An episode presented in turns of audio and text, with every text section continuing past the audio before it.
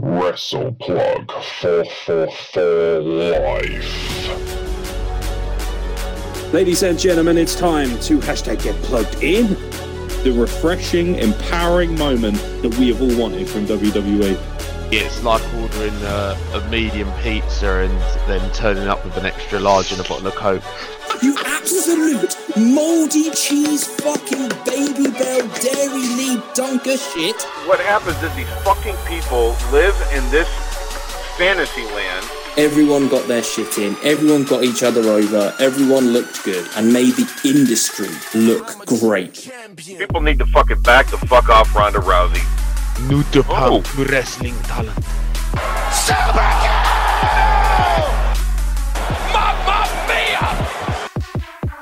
Ladies and gentlemen, boys and girls, children of all ages over the age of 18. If not, get out of here. Unless you're Aaron Crooks, he's like 12.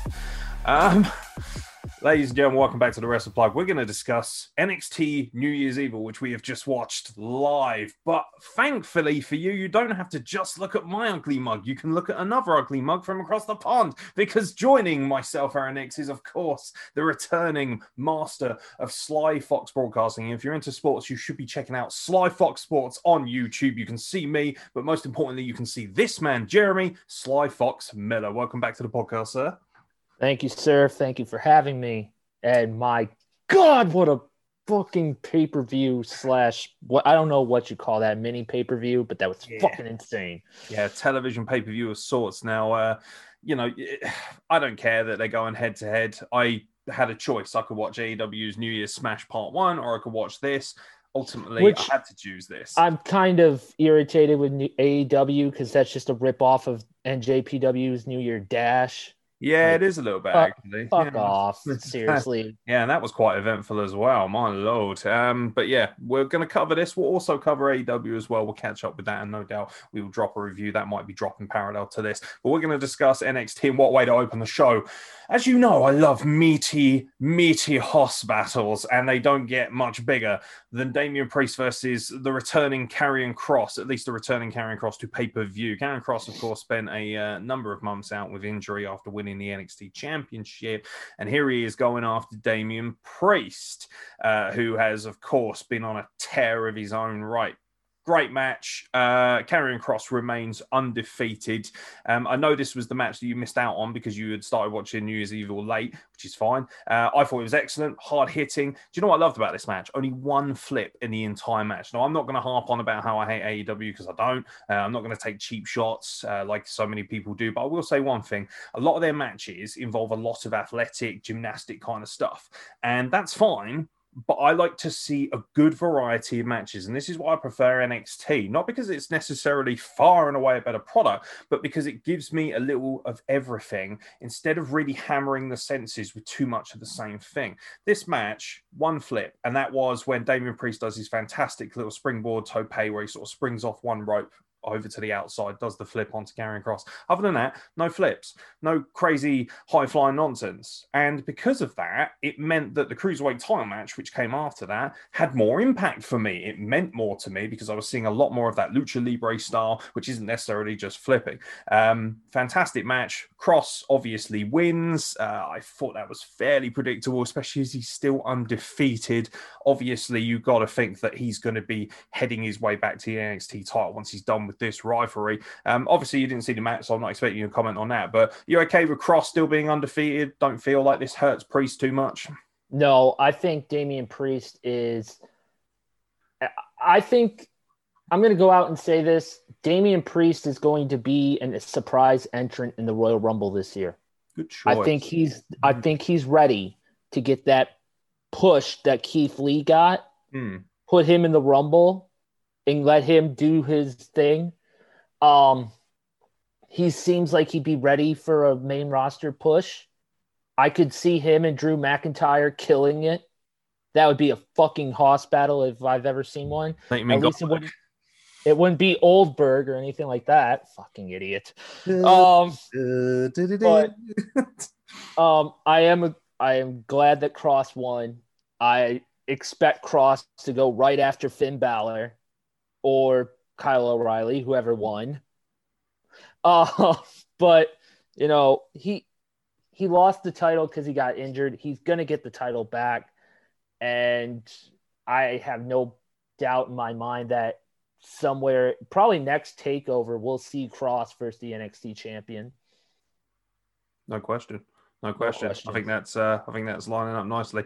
On to cruiserweight business. Oh, Fantasma's leader, Santos Escobar, who frankly looks like a G. What a gangster that boy is. There are a lot of people looking like gangsters on this show. That guy looks so polished, so good. The future of Latin wrestling. I take a real pride in Latin culture, as everybody knows. I particularly love Latin American wrestling, Lucha Libre wrestling. And as I've explained so many times on this podcast, Lucha Libre doesn't mean flipping around like a young buck. It means a lot of different things. It can mean high flying, like, of course, the king of the ropes himself, Gran Metalik, who challenged Santos Escobar for the cruiserweight title. Uh, ultimately, fruitless effort for him. Um, there was a little bit of interference. Of course, he had Lince Dorado at ringside. Been quite a good week for the Lucha House Party as well, beating uh, the Hurt Business on Raw.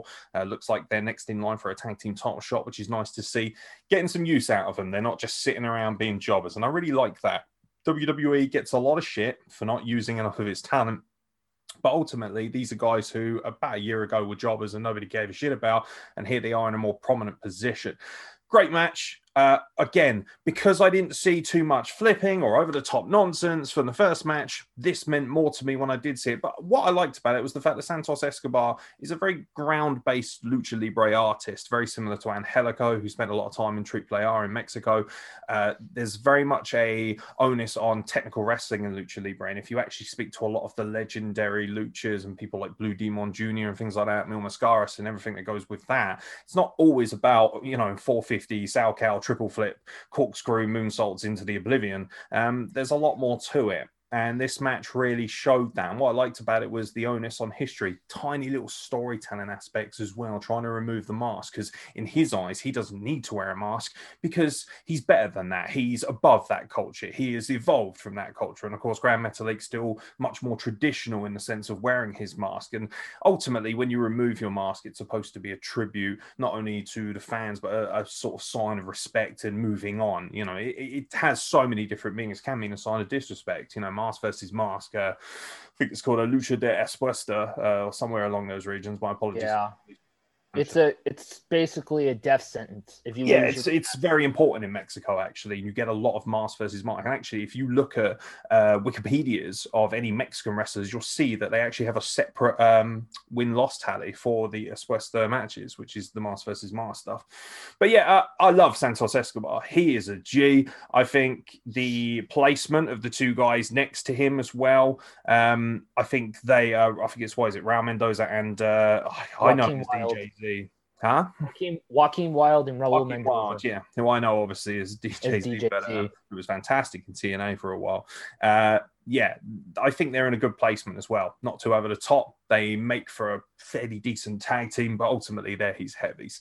Like this match, good match. Uh, another win for Santos Escobar. Um, as far as like who challenges, who takes the belt from him next, who would you like to see be the next cruiserweight champion? Go with me on this. Okay. So we've got Legado del Fantasma. We've got Santos Escobar, Joaquin Wilde, and we've got Raul Mendoza. They just went up against Lince Dorado and Gran Metalik. There's Kalisto is I don't even know what the fuck's going on with SmackDown, Kalisto. apparently. He got drafted to SmackDown. Oh yeah. Okay. Um I could see they do another Latin faction, bring Andrade back down Hmm. and have Andrade go up against Fanta or uh Legado with Metalik and Dorado. And then set up at like the bigger like the WrestleMania pre pay-per-view Andrade versus Santos Escobar for the cruiserweight title. You might have to cut a bit of weight. I think Andrade. He's he's a big unit of a man these days. He's pretty jacked, but I mean, from a wrestling standpoint, that would be world class. That would truly be one of the best matches you'd see all year. Um, I'd love to see that. I'd actually like to see a use of more legends as well. I'd love to see not necessarily win it, but I think uh, I think what would really help Santos Escobar is a win over Rey Mysterio. Ooh. Um, I think that would really set things apart, particularly as you got Halloween coming up. You could have Halloween Havoc, a little bit of a nod to that. He could wear the same gear he wore in that famous cruiserweight title match in 1997 against Eddie Guerrero. I think that would be fantastic. Nice little tip of the cap, as they say, to things. And I think that would really set Santos Escobar on his way. But I like him because he's very different to the your typical Latin wrestler. You know, he's more promo heavy. Um, do I think he's the next Eddie Guerrero? Not entirely. I think he's a very different style of wrestler, actually, in a lot of different ways. Uh, a little bit more cartel orientated. I see him being uh, as much as I hate the guy, but I liked him in the ring. I see him more being like an Alberto Del Rio. Yeah, there is that actually that kind of uh, almost like an obscene arrogance about him. Like, you know, I'm, I'm a man of wealth and taste. And actually, actually, that's a line obviously from the Rolling Stones. And it's also one that Wade Barrett uttered during this match, who, by the way, was fantastic on commentary. Um, Oh. You know, uh, it's big shoes to fill for Vic Joseph and Wade Barrett, you know, having to take over essentially from Nigel McGuinness and Ra- Mauro Ranallo. And they've done an excellent job, actually. Far better than the other Wednesday night commentary team, in my personal Mm. Um, but yeah, nonetheless, a very good match indeed. Uh, the women's last women's standing match uh, is fucking hell. Um, I'm going to try not to be too cretinous because obviously I'm very much in love with um, uh, Ra- Raquel Gonzalez. She is literally like my perfect one. Uh, her and Dakota Kai as a pairing, that's unacceptable. I, I have a hard time watching without passing out from dehydration. Um, but um, nonetheless. Uh, I love Meaty Hoss. And who says that Meaty Hoss should be restricted just to the men? Absolutely not. Rhea Ripley is literally this close to being, you know, projected to the stratosphere of stardom. Uh, I think Mhm. he's very much ready to be the next big marquee talent. Uh, It's quite funny actually because when Charlotte Flair beat her for the NXT title at WrestleMania, people were like, "Oh my god, this is fucking disgusting!" One outrage. Actually, what that was for me personally, and what I'm getting the impression is that was a taster to see how well Miss Ripley was going to do on a larger stage. She got to compete at WrestleMania against arguably the biggest women's wrestler in the world. I don't think that's necessarily a bad thing, even though she dropped her belt her booking has been a little wishy-washy in places, but this stuff that she's done with Raquel Gonzalez has not only reinvigorated her in a lot of ways, but it's also helped bring up new talent. Dakota Kai feels like a bigger starter through this, even though she got stuck Mm. in a locker during this match, which is um, shows how small the young lady is. Absolutely amazing. I love it. I fucking Like, loved it. like wow like just even even something as serious and as violent as match found its way into a comedy element there so that's how you do comedy and wrestling well without being ridiculously stupid about it this for me was match of the night actually. I thought this was head and shoulders above everything else. And also again like i say i don't want to take cheap shots but i will say this. AEW's women's wrestling is garbage by comparison. And how anyone can argue that nxt isn't as good as aew when it comes to women's wrestling is frankly well let's just say you need some medication. And we'll leave it at that because i want to be polite. Um, but ultimately this is a world-class match. Not only that it's a world-class gimmick match you would not afford this kind of quality of gimmick match to a lot of women around the world, particularly at an AEW. I wouldn't trust their women to oh. be able to pull off a match like this. I can trust. And the thing is, with Raquel Gonzalez, she's only really been in the spotlight for the better part of six months. And already she feels like a monstrous star, like her back muscles, her presentation, everything about her. She's just a Leviathan, and she's ready made to fill that slot because obviously Rhea Ripley, especially after losing this match, is yeah she's moving on to main roster. What that means is Raquel Gonzalez can slide right in as the destroyer of the women's division, no problem. You don't miss a beat. Fantastic stuff. I love this match. I love both these women. They are world class. They are specimens. The physicality, the beauty, the technical precision, the power, the aggression, the star power, the it factor some people feel like stars. They jump out at you through the screen. And these two women do as soon as they come out. As soon as Rhea Ripley's music hits, this is my brutality. She stomps that foot down, the fire goes off. The way she looks is so different to anyone else. It's like a full evolution of what Lita was. Lita started that kind of alternative look for women in wrestling. And before that, you can look back to people like Wendi Richter and stuff like that. But ultimately, she is the perfect evolution of everything that you would want in a women's wrestler right now. Um, I I am gushing over this match. It was world class. I love this match. It is already an early contender for match of the year. I will be Yeah. Well, I mean, I'll tell you what, there are some amazing women in this company. They're going to have to go some to try and beat that. That was fantastic. You won't see a better last man or women's standing match all year, in my opinion. That match was probably the best last man standing slash women standing that I've seen since probably No Mercy 2008. Wasn't that the one with Orton and Triple H? Hmm. I do like that. Right. I'm quite a big fan of Kane versus um, Jericho from Armageddon 2000. Mm, that was a good one too. Also, Triple Um, H, uh, Triple H versus Jericho as well at Fully Loaded. Oh my god. well. Yeah, Triple H actually the Um, master of the last man standing match. So indeed. Yeah. Uh but no, this oh my god. It this just proves that Rhea Ripley is ready. Yeah. She is ready to go and I'm going to put this out there for everybody to hear. My pick for the women's Royal Rumble this year is Rhea Ripley. Mm. brave choice. Good choice. Very brave choice. Good choice. She's she's got to be in it. She's She's gotta be. be. I would wait. I would wait till the Rumble to debut her on the main I, roster. I wouldn't mind. I wouldn't mind seeing Raquel Gonzalez in the Rumble.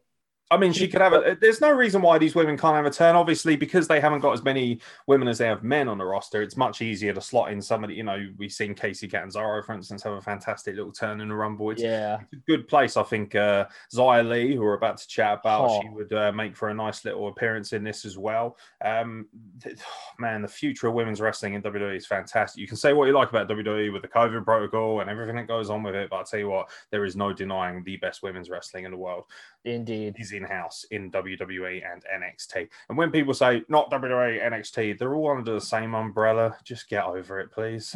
So The only boring. difference is one's run by Hunter and one's run by Vince. they're all funded by the same bank. The Right. Bank. They're all they're all the same umbrella. It's just two different creatives, yeah, and also which you can definitely roster- tell. The main Oh, roster has Charlotte Flair and Sasha Banks and Bayley and Bianca Belair and Asuka and and oh my lord, it's it's a wealth of riches. and NXT has Rhea Ripley and Shotzi Blackheart and Io Candice Shirai. Ray, Yeah. Io Shirai, Yeah. Raquel Gonzalez, Dakota Kai. But honestly, have just women shows, and I'd be okay with that. I really would yes, see it. yes. Give me another ev- oh, another women's evolution. Yeah, that that I'm amazed they haven't done that yet, and I wouldn't be surprised if they do to try and bolster ratings as they struggle this year. Oh, but they should have been doing that every year from that point onwards anyway, because it shouldn't just be a novelty; one-off. it should be a long-term thing. Because exactly. women are incredible. These women are the best part of everything that I watch, and this is the reason why I prefer to watch NXT. Is genuinely because the women's wrestling is so superior in every sense to what Dynamite. Yeah, I mean, when you look at, I know we're going to talk about AEW in, in another video, but when you look at this cards, you have Abaddon versus Hikaru Shida on AEW, and you've got Rhea Ripley versus Raquel Gonzalez in the last. There's nothing wrong with those two either. They're they're great women's wrestlers, and I really like Hikaru Shida. But at the same time, you know, they're not afforded enough time to be booked properly. No, and both not. both shows have exactly the same amount of time, so there's no excuse for why AEW doesn't book women's wrestling. But we could do a separate video based on that alone. Xia Li uh, made an appearance, walloping some poor lucha lady. Um, I've forgotten her name because I don't care, frankly. Um, Katrina something. Yeah, Katrina, or- I don't know. Ramos? Or, I don't. No idea. Sorry, love, but you got battered. Yeah. Um, it's as simple as almost that. looked like uh, sexy star from Lucha Underground. Yeah, very much so. I'm wondering if it was her and that I, she just I- was it Cortez or something? I, I think I'm pretty Yeah. sure I saw her in a Mae Young Classic, possibly. Um, Maybe. Whatever. Um, but Yeah. uh, either way, this was a great chance. So Xia Li has kind of really struggled to find a place on this roster because she's just been very sweet, likable little Chinese lady ultimately. And now they're really playing up to this. They're like, hang about. You are a martial artist, legitimately a world class one. Why don't we just make you a vicious Mortal Kombat esque character? And now they've brought in this almost nod to the triad as well. Um, yeah, she, and I'm loving reminded it. me of Katana a little bit.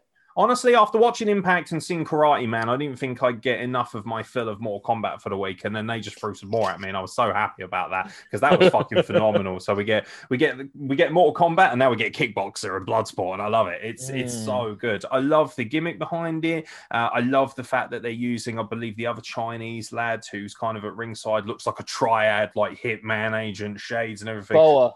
Always work. Yeah, fucking phenomenal look that guy's got. Really cool. And um, you've got this unique entity, this kind of mask wearing guy who sits at the chair. I love the entrance, the darkness, the way they kind of shadow around him. I really like the promos building up to this for the weeks as well. This kind of, you know, they're almost like abducted and forced into this dark ritualistic training to not feel any pain. And I tell you what, Xia Li, uh, I'll follow her on Instagram, obviously. Who doesn't follow beautiful women like that on Instagram? And she's so shredded and she's actually put a lot of time into her training and her body is at an all time peak. She looks so jacked.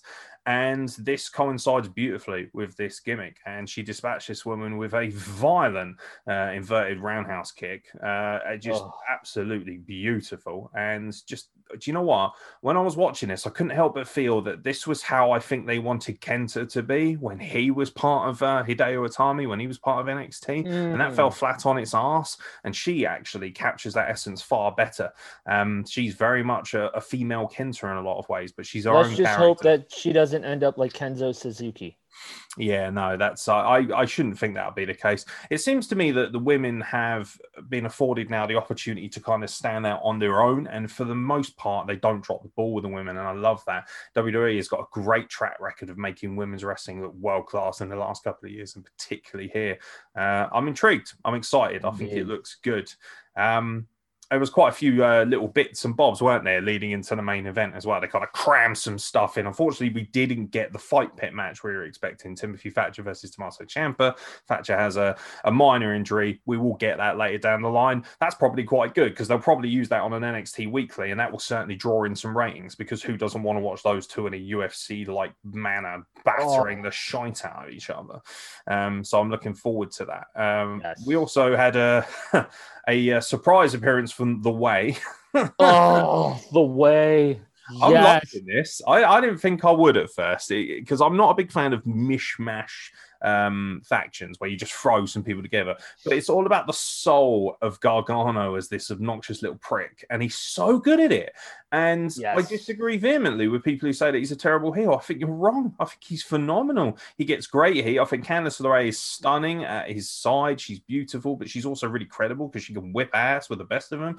Um, I'm not as hot on Indi Hartwell. She just kind of seems like a bit of a, a now. I know Austin Theory is not very popular because of obviously allegations and things like that. But if I'm analyzing him solely from a wrestling perspective, he was very funny in this segment. You know, he got shot in the ghoulies, um, which uh, is one of my favorite lines of all time. Where Wade Barrett's like, "He just got shot in the ghoulies." I was like, "That is amazing, so English, so so fucking." Oh God, yes. I was so happy. The tank shot, obviously, you know, Shotzi Blackheart comes down and interferes. Before that, we had that amazing promo as well. And Gargano's talking about how I'm the sexiest dancer. And Candice is like, Do you know what? You might be the most powerful man in the world right now. It's like, You know what? I think I might be. It's so funny. It's so.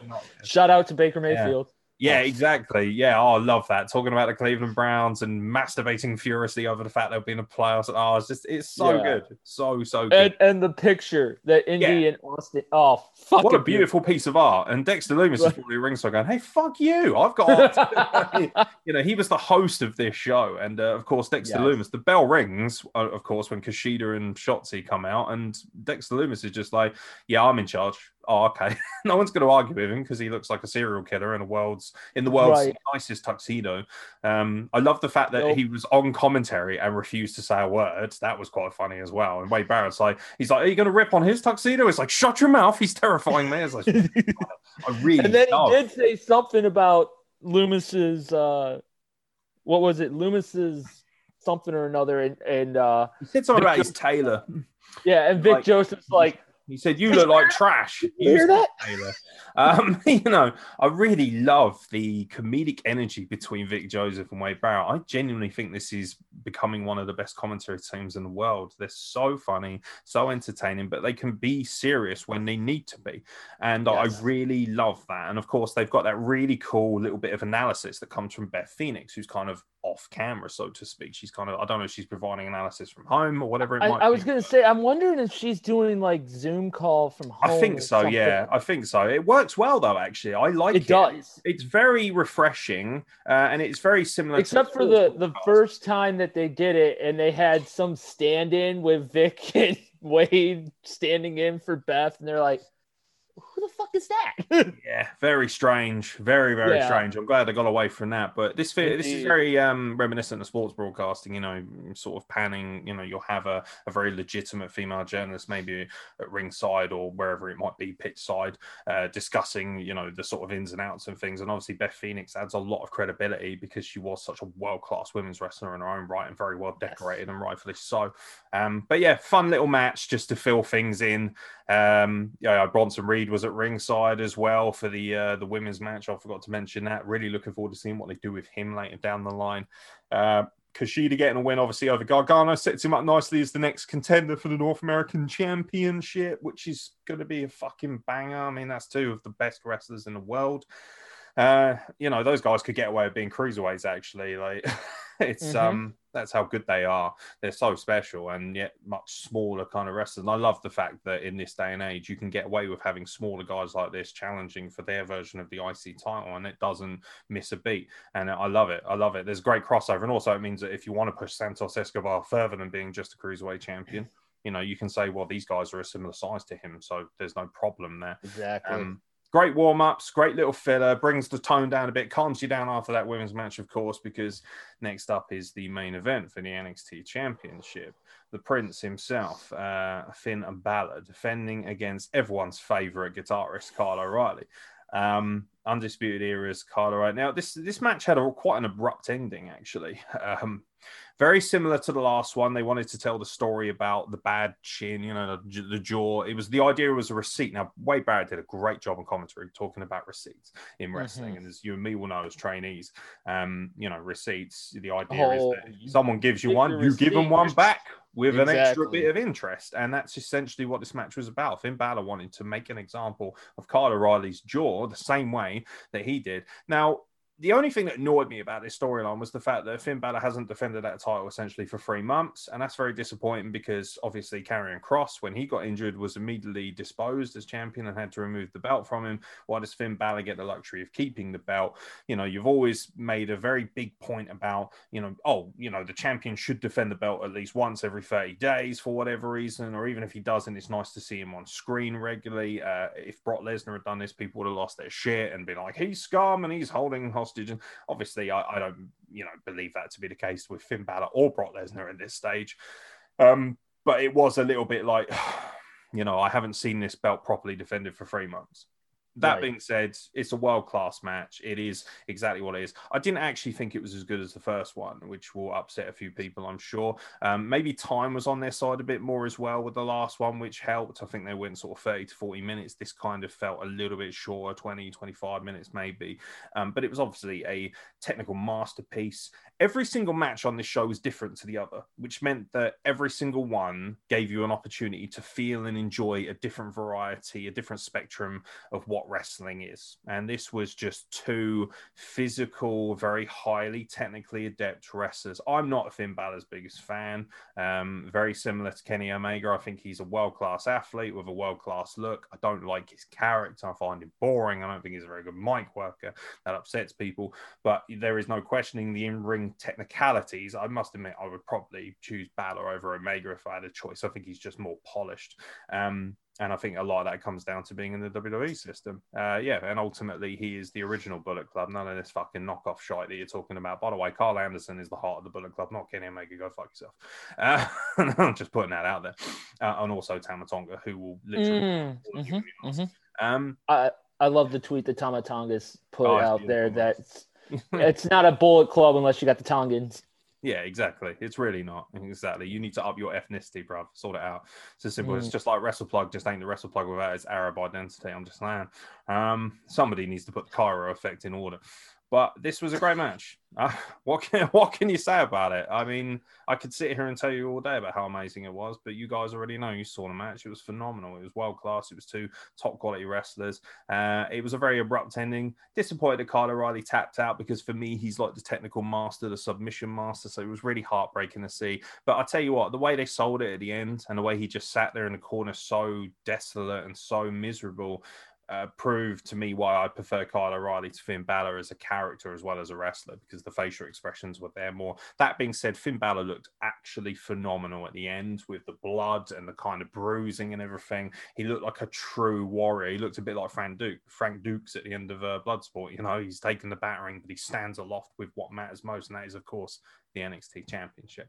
Great match, world class. Um, not quite as world class as their first one, though, for me, but still very fitting and worthy of being a main event. And bearing in mind, this wasn't a takeover, this was essentially a mini pay per view. For this to just be a weekly TV show, essentially, but with a fancy name, tells you everything you need to know about how the quality of NXT is in place. And I really don't agree with this um, this running storyline that I'm seeing on dirt sheets, etc. That NXT's ratings have dropped, and that's because Road Dogs fucked it up, or because they're not. You, you know, Vince has more of an input or whatever. I actually think NXT's as good as it's ever been. This this was world class. I love their storylines. Yeah. Their use of women's wrestling is the best in the world. Period. Nobody else touches them. Impact gets close, but not quite close enough.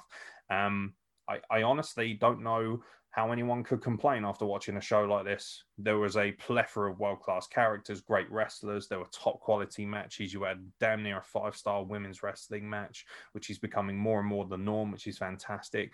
A nice little prelude to the Rumble as well, gets you all warmed up nicely. There's loads of content going on. Obviously, the Rumble will be at the end of the month. You know, watching this and listening to you talk about how you'd like to see Rhea Ripley, for instance, when the women's Rumble, how you'd like to see Damian Priest enter the men's Rumble. All of a sudden, now watching this, I'm now sitting here thinking, ooh, some of these stars can now interject themselves more into the main roster because NXT feels like an extension as opposed to a developmental program more so. Indeed.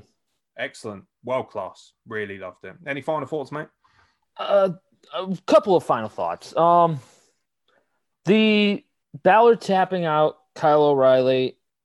I I'm wondering if maybe they're trying to transition him to have a new finisher because I don't think he could hit the 1916 on Karrion Kross. I yeah, think no, Kross, well, I mean, he, he can still hit the coup de grace, can't he? Which he could hit the coup de grace, but I I, don't think he I- even used the coup de grace. use, yeah, he, he didn't use the coup de grace. He didn't. He doesn't use the coup de grace in NXT. Maybe they're trying to get away from that a little bit. There are a lot of people. I mean, he did do that. People. The the one that he does when he's on the the mat and stomps on their chest, Hmm. and they call that the coup de grace. So there's that, and then um the interaction at the end when you know Kyle's in the corner and Adam and Bobby and Roddy are checking on him, and and Adam looks at Finn and is like, "Fuck off, get away from him." Just you get away from him. It's like, Don't Oh. touch my boy. don't touch my boy. It's also worth pointing out as well that uh, obviously they announced uh, the Dusty Rhodes Tag Team Classic starts next week, but they're also going to have a women's one, which is phenomenal. Again, Mm, well ahead of the curve. yes, that was the other thing. And I'm really excited because it, we're not getting the traditional Undisputed Era pairing. We're getting Adam Cole and Roderick Strong.